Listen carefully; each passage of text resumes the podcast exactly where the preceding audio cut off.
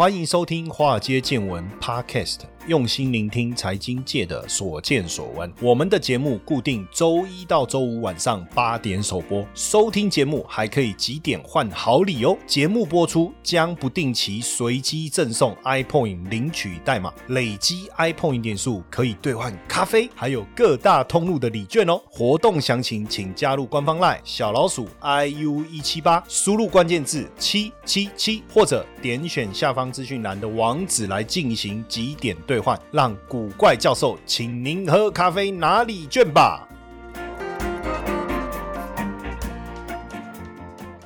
大家好，欢迎收听《华尔街见闻》Podcast，我是古怪教授谢承彦。我们来跟大家聊一聊电动车的部分啊。那电动车，大家可能会觉得说，这有什么好聊的，对不对？从特斯拉这样子来，好像电动车就是一件事。但是我们发现呢，大家不知道有没有发现哦？从红海的 MH 这个大平台开始以后啊，甚至加上这个拜登就基础建设这个部分的一个推展，大家更关心的是电动车未来会不会真的成为我们非常主要。的主流的这个交通工具哈，当然这个部分我觉得非常的有希望。那所以呢，最近呢，包括台股啊，因为台股已经站上了一万七哦，那其中我看电动车相关的类股的表现啊是非常非常的强劲哦。就以这个充电的概念的部分呢，像这个中探针哦，还有像这个英利 KY 哦，像这几天的表现也都算是非常的强劲哦。其中一个这个华晨啊，它就是专门做这个充电的这个电动桩哦，目前。呃，使用电动车的人口当中，因为当然人口还不多，还在持续的成长，有三分之二都是华晨的会员哦。那现在他也跟各大车厂啊在合作，要在台湾各地啊来盖这个电动桩哦。那另外一个这个建核心的部分呢，最近的股价表现也是不错，平台的整理后啊，也是缓步的一个推升啊。那在获利上面也是相当的稳定啊。它主要是做什么？做这个充电枪哈，跟电动桩的一个部分啊。那另另外，这个像新新普，我不知道大家知不知道，过去是做这个笔电的电池的，现在也要切入到电动车的电池这个领域哦。那像这个台达电呢，它是全球第一大的电源供应器的制造商。未来你要想电动车的电源供应呢，台达电的角色也就变得非常的重要的。当然，讲到电动车，我们更关心的一个部分就是电池，对不对？那过去讲到电池，大家会觉得说台湾这一块似乎比较弱，其实也不会哦。呃，我们有蛮多跟电池相关的股票哈，像利凯，还有像这个聚合，还有有这个啊长源科。还有有量都是跟电池相关的公司哦，那只是说比较可惜哦，目前大部分的电池的公司的营运呢，我觉得都还在起步吗？还是磨合的阶段哦？但是呢，其中有两个股票，我觉得大家也可以去追踪看看哈。当然，这个我们不是说在报名牌哦，只是说跟大家提一下这个概念哦。有一个叫沙琪玛哈，是是沙琪玛啊，不是每次都讲错美骑马了，我怎么每次都讲成沙琪玛？太想吃沙琪玛。一个叫美骑嘛，哈，那另外一个叫康普，哈，当然这呃目前来看未未来的发展的潜力很大了，那只是说短线上好像一下子有很好的表现，又稍微有一些修正哦。但是这两家公司所提供的正极材料的特用化学的部分呢，目前是供应这个日本跟韩国的电池厂。这当然，所以你这个我觉得对台厂来讲也是一个蛮重要的一个地位哈。那另外一个就是大家有没有注意到一个非常重要的一个消息，就是这。个 LG 跟 SK 他们之间的一个官司哦，这个其实是在二零一九年哦，这个 LG 控告 SK 哦，今年二月的时候啊，这个美国的 ITC 判决下来哦，那这个判决是说 SK 要赔偿这个 LG 哈，那当然他们可以去和解哈，如果没有和解会发生什么事情哦，也就是未来 SK 的电池就不能出口到美国，那包括 SK 它现在在美国正在筹建的这个工厂啊，大概七。百多亿台币的一个金额啊，然后预计会请用这个雇佣的人工大概是两千六百六百位哈，那这个部分可能就要停摆哦。所以前几天呃达成和解，我觉得这是一个非常好的一个讯息啊，因为达成和解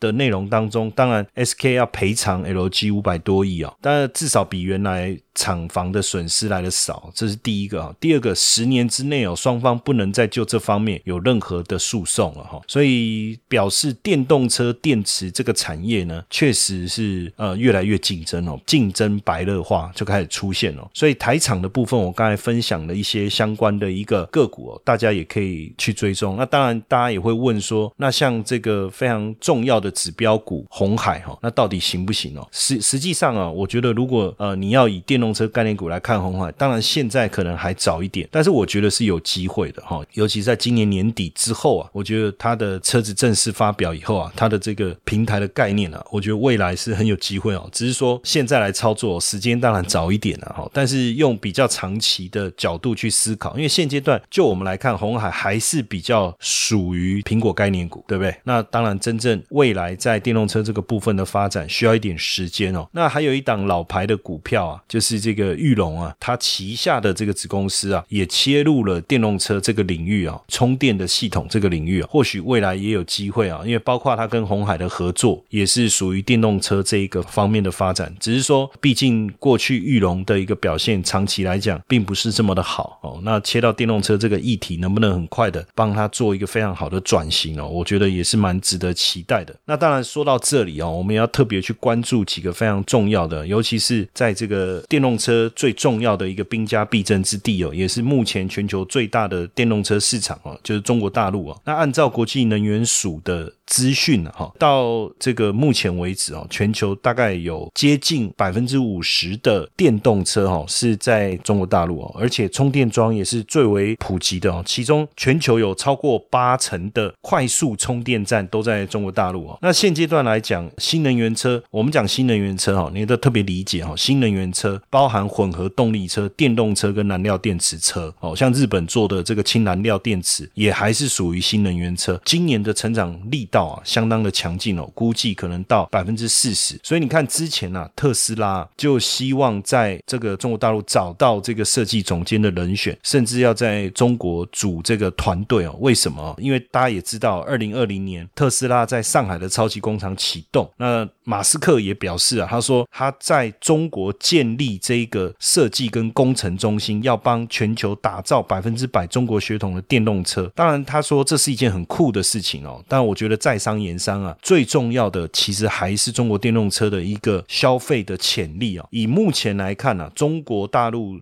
的销售量占特斯拉整体百分之二十，哦，占了百分之二十，而且这个比例预计到明年可以成长到百分之四十，所以中国确实有可能成为特斯拉超越美国最大的市场，哈，超越美国最大的市场。所以我们也发现啊，各家这个大品牌呀，也陆陆续续要切入到电动车这个领域的发展。就像在今年二月的时候啊，百度啊也宣布啊，要跟吉利汽车合作，要推这个智慧电动汽车。车哈，那它会采用百度的这个阿波罗自动驾驶系统，还有百度的大脑平台。基本上啊，电动车跟过去燃油车最大的不同在哪里？哦，过去的燃油车实际上是一个非常封闭的产业，也就是说，技术专利跟市场的这个 market share 基本上都掌握在几个大的牌子手上，不论是这个福特啦、通用啦，或是福斯汽车，还是这个宾士或是 B N W。所以为什么像玉龙它做车这一块到最后是，我觉得就是失败收场了啊，也没什么好避讳的哈。还有包括也掌握在丰田这几个日本大厂的手上，所以你一般想要切入这个燃油汽车这个领域啊，不是只是烧钱就能够解决的哈。但是呢，当我们去看电动车的时候，我们从特斯拉身上看到一个很棒的一个角度是什么呢？也就是说，我是一个完全不懂所谓的传统燃油车的一个人，那我是这个汽车产业的门外汉，但我就可以创造出跟这一个传统汽车不一样的另外一个领域，但是它还是车。这个也是我们一直在讲 K C Wood 所提到的这个破坏式创新一个非常重要的一个例子哈。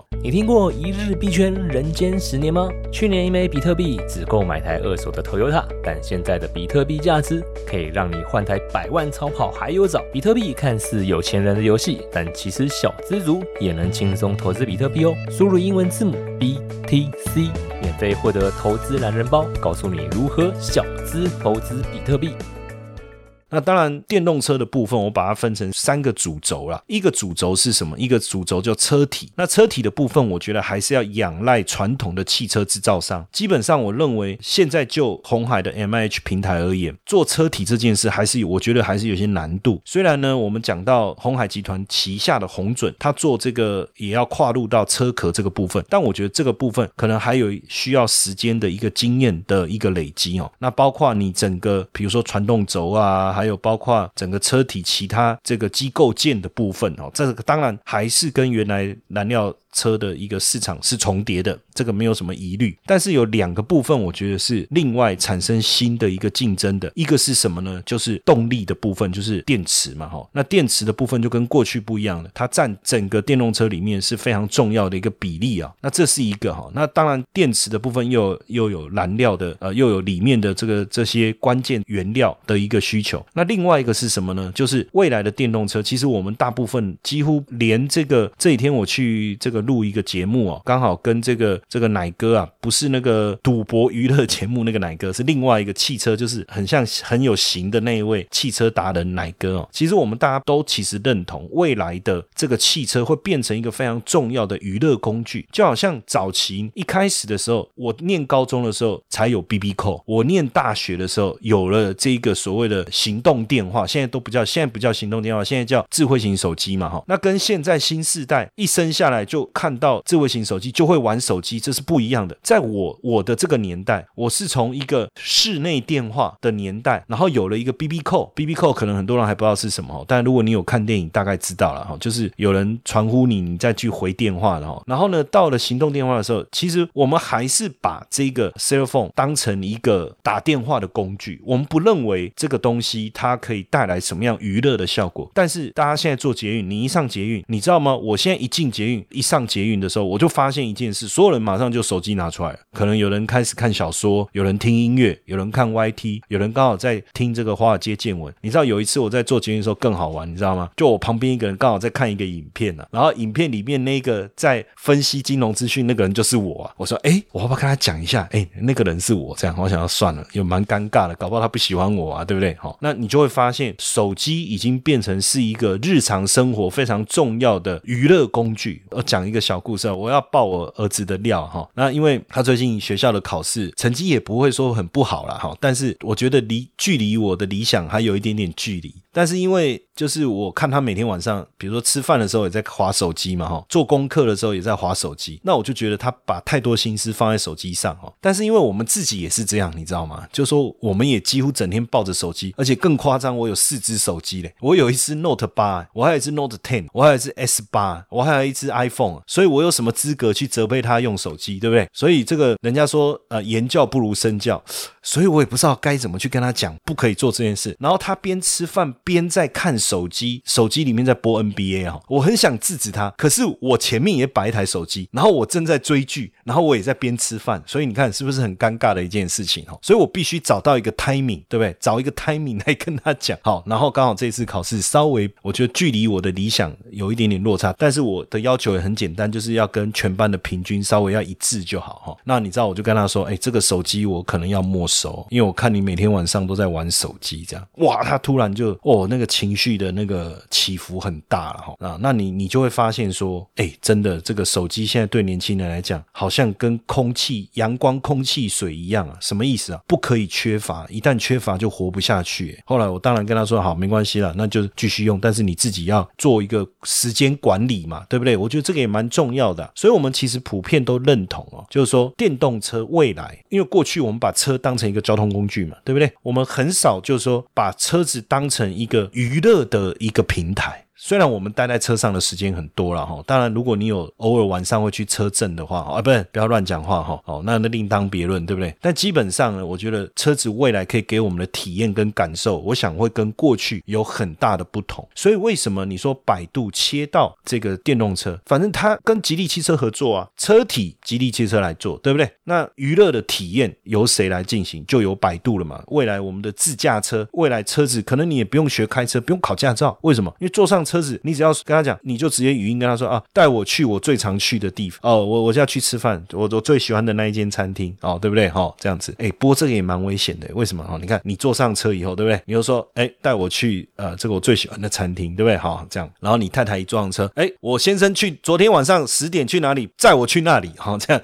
就他这台车就自动把你太太载到 hotel 这样子，然后你太太就发现说，哦，原来你昨天不是在公司加班，哎，这个也蛮可怕的哈。那当然，百度宣布要要跟吉利汽车成立这个智慧汽车公司哈。那现阶段来讲，当然这个合作也是基于就是说吉利研发的这个纯电动架构的这一部这个电动车哦。那百度呢，当然会运用它的阿波罗自动驾驶系统，还有它的百度电脑来跟这些吉利人来打造这个智慧汽车哦。实际上，呃，很早哈，百度就显露出对汽车的兴趣了，因为我觉得这个自驾技术平台就是一个非常重要的开端嘛哦。那它也有投资是这个新创威马汽车，然后包括目前百度也有在北京啊、长沙、沧州几个地方呢，在试这个自驾计程车服务，叫 Apollo Go。那预计三年内希望在三十个城市来推出，所以它等于把它过去的这个研发上的一个优势哦，包含小度车载、百度地图跟阿波罗自驾平台技术哦，要来带入这个电动车这个领域哦。那不止百度哦，最近这个连华为也宣布要进入这个电动车的市场，而且预计今年会开始生产。实际上，华为要切入电动车这个领域，我我并不讶异哦，因为之前我们也跟大家分享过，华为包括他也去参与这个养猪的市场嘛哈。其实实际上大家有所误会了，因为他要运用的就是它的 AI 技术嘛。实际上，电动车在 AI 技术的运用，以及包括五 G 的一个应用，我们讲车联网或是智慧城市这个部分的结合，啊，势必会比以前会更加的紧密哦，而且使用的程度会非常非常高。那因为华为这几年受到美国制裁，手机销售已经逐渐的一个萎缩了，所以呃，目前美国的制裁的禁令，我觉得要解除其实已经不太可能了。为什么？刚开始可能大家还觉得说啊，制裁华为制裁的这么严格，有没有必要？但是到后来发现他们也是活得好好的，那华为也是活得好好的，那就继续制裁喽，对不对？那所以当然对华为来讲，势必要要做一个转变哦，包括他之前切入这个第三方支付这个是领域，然后包括现阶段来切入这个电动车这个个产业。那当然，我我觉得他不会自己去做一台车。如果他自己去做一台车，那我就觉得他就可能也太小看汽车制造这个领域了哈。但是呢，当然大家也会说，那特斯拉都做得到了，为什么华为做不到？好，或许有机会了，但是是不是能够那么快那么容易？我觉得最好的方式还是借力使力了哈。所以华为也要跟广汽，它包括跟北汽、广汽跟长安汽车合作。那我觉得这个是对的，而且这样子的速度呢，也确实我觉得会非常非常快。那不止哈，这样它也跟包括几个这个汽车整车整台车叫整车的制造商来签署合作备忘录。我觉得最重要的是华为去提供所谓的智慧化移动的解决方案。还有包括怎么样提高你的性能，还有包括你的这个如何跟五 G 连接。也就是说，华为不是要做汽车制造商，但是呢，他想要把他的 ICT，就是资通讯科技，把这个电动车做一个结合，变成我们叫数位汽车嘛，哈。那基本上，当然他不可能独立进军这个汽车制造业了，哈。那而且他现在手上的专利跟这个中国传统汽车制造商来比，当然还是有很大的差距。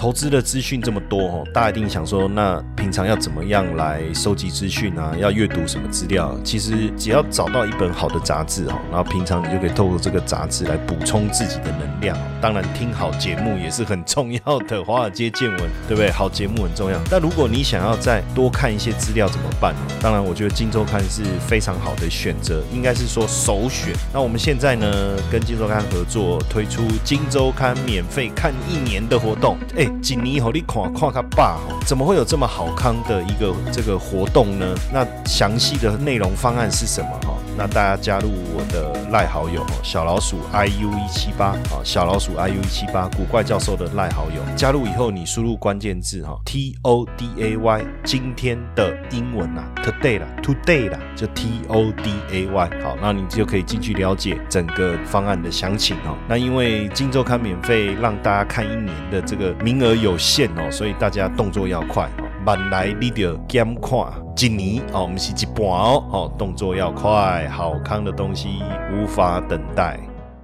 不过呢，确实有机会哈，有机会。当然，他去跟比亚迪合作，你觉得有没有可能？因为现在就专利来讲哈，专利拿最多的是谁？比亚迪，快一千件哦。然后长安汽车、北汽跟未来汽车，对不起，刚才比亚迪那我讲错，是接近一万件哈，一万件。那长安汽车、北汽、未来汽车也差不多，像长安汽车就有超过五千件哦，北汽也有四千件，然后未来汽车也有一千六七百件，这个都是呃新能源车的一些专利哦。所以你说华为虽然它有五 G 的专利是全球全世界第一，但是能不能快速的跟上哦？所以透过这个这样算异业结盟或是合作的方式，我觉得确实是最快的哦。那目前他要投资的金额是十亿美金哦。那当然说真的，如果是真的要做一台车，十亿美金我觉得是不够了。不过如果是要把它原来的技术、资讯通讯科技的技术结合，我觉得可能有机会哈，应该有机会。当然他现在也说，他们也宣称哦，他们的自驾技术已经超越特斯拉，可以在没有人工干预的情况下，能够行驶一千公里。其实对华为来讲哦，就是如何把原来在手机的收入转换过来。所以他觉得说，哎，现在中国每年增加三千万辆车，每年增加三千万辆，market share 能够占多少啊？比如说一千万辆好了，那如果每台车它能够赚到一万人民币，好，你去算，那这是多少？就一千亿，对不对？这就一千亿人民币，每年呢，几年下来那是很不得了的哦。而且基本上呢，就汽车这个产业而言，跟手机有一个比较大的不同的地方是，汽车的一个市市场实际上很妙，它就是持续的成长，然后汰换，它倒不用像手机，我必须一定要做到一个新世代的程度，才能吸引新的这个使用者进来。因为现在手机智慧型手机的渗透率啊，已经非常高了，整个市场的成长啊是相对有限的。现在我们看到不止华为，连小米也要来跨入这个哦，就好像 Apple Car 一样嘛，对不对？苹果说要做车，那小米也要来做车。当然，同样的，我还是强调，他们不可能自己做完整台车嘛，所以他必须跟谁合作？他要跟长城汽车合作来做电动车，然后呢，他来负责这个晶片啊，还有整个系统上面的一个设计哦。那尤其是这个雷军啊，也讲说他会亲自来带领哦，那准备投资十年，投资首期投入一百亿人民币哦，那未来十年要投入一百亿美金哦，而且不接受任何的资金哦，由他亲自带队。更重要的事情，他说他赔得起哦。当然，这个这个讲法也是非常，你说振奋人心吗？还是让人家嗤之以鼻哈？我不知道每每个人有每个人的看法哈。但重点就是说，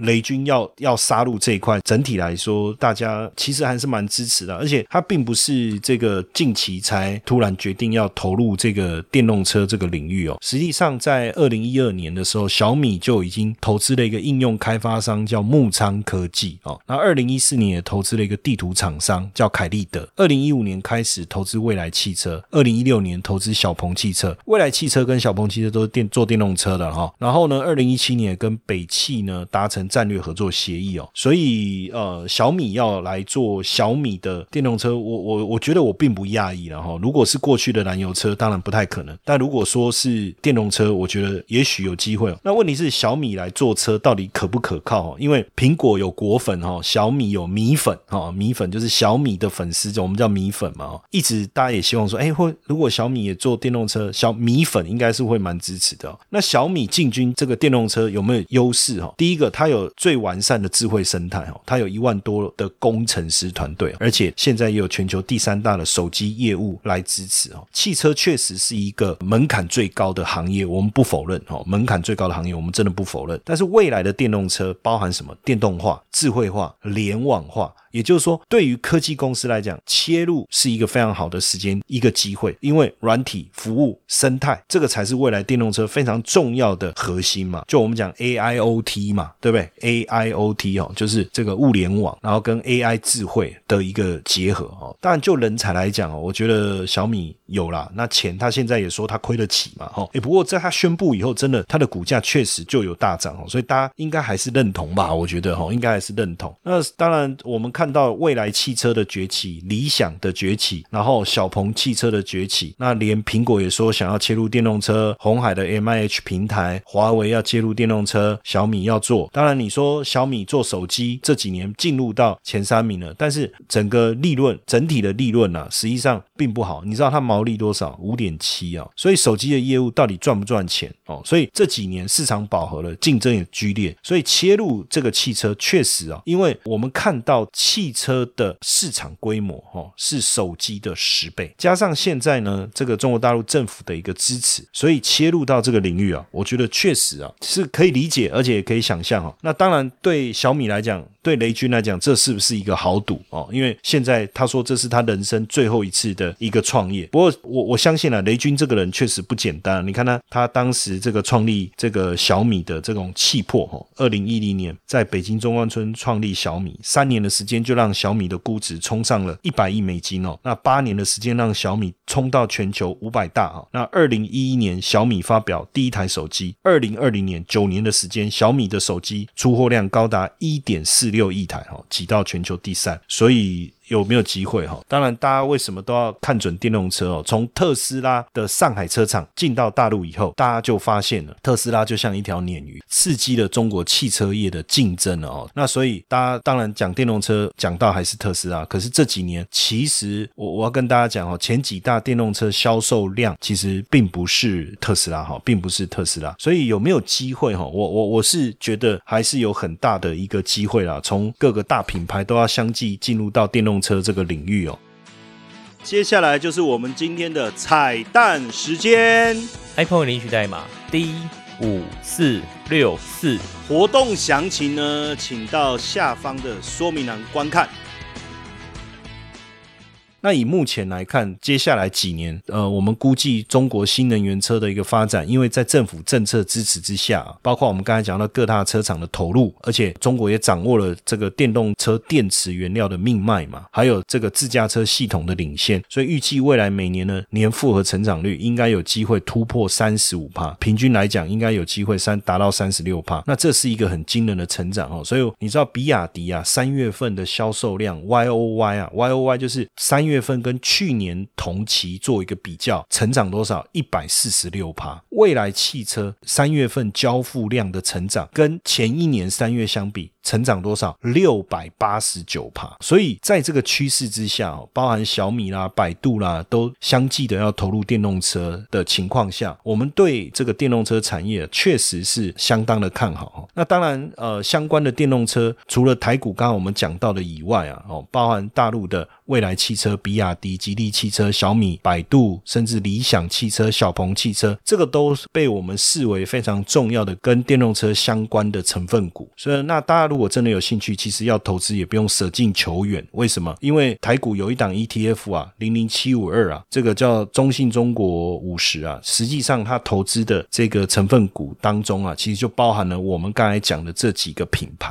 那当然，最近这档 ETF 出现比较大的修正哦。不过，就比较长期的角度来思考，如果电动车的领域啊确实可行，尤其是大陆这个市场的成长力道这么大，那如果撇除个股的投资啊，当然你可以直接去投资我刚才讲的这些个别的股票，包括比亚迪哦，这个巴菲特也有投资嘛，哦，那小米啊这些，那你也可以通过 ETF 的方式来投资。当然，最后我想说做一个结论了哈，就是说对汽车业者来讲哈，现在的一个情况，未来会不会做一个很大的改变哦？因为大家知不知道，听说马斯克要做专机来台湾要晶片了哈？那当然你就会发现说，台厂在半导体这个领域啊，尤其是晶片的部分，也是占一个非常重要的角色。那未来这些会不会产生一个变化？就是说，在汽车领域，尤其是台厂，不论是半导体还是 IC 设计的部分，能够拉到一个非常高的一个位阶，我觉得也蛮值得期待的。那这个是今天要跟大家分享的内容，谢谢大家的收听，晚安。嘿，各位铁粉们，如果喜欢华尔街见闻，请大家多多按下分享键，让更多人能听到我们用心制作的节目。你们的一个小动作，是支持我们节目持续下去的原动力哦，快去分享吧。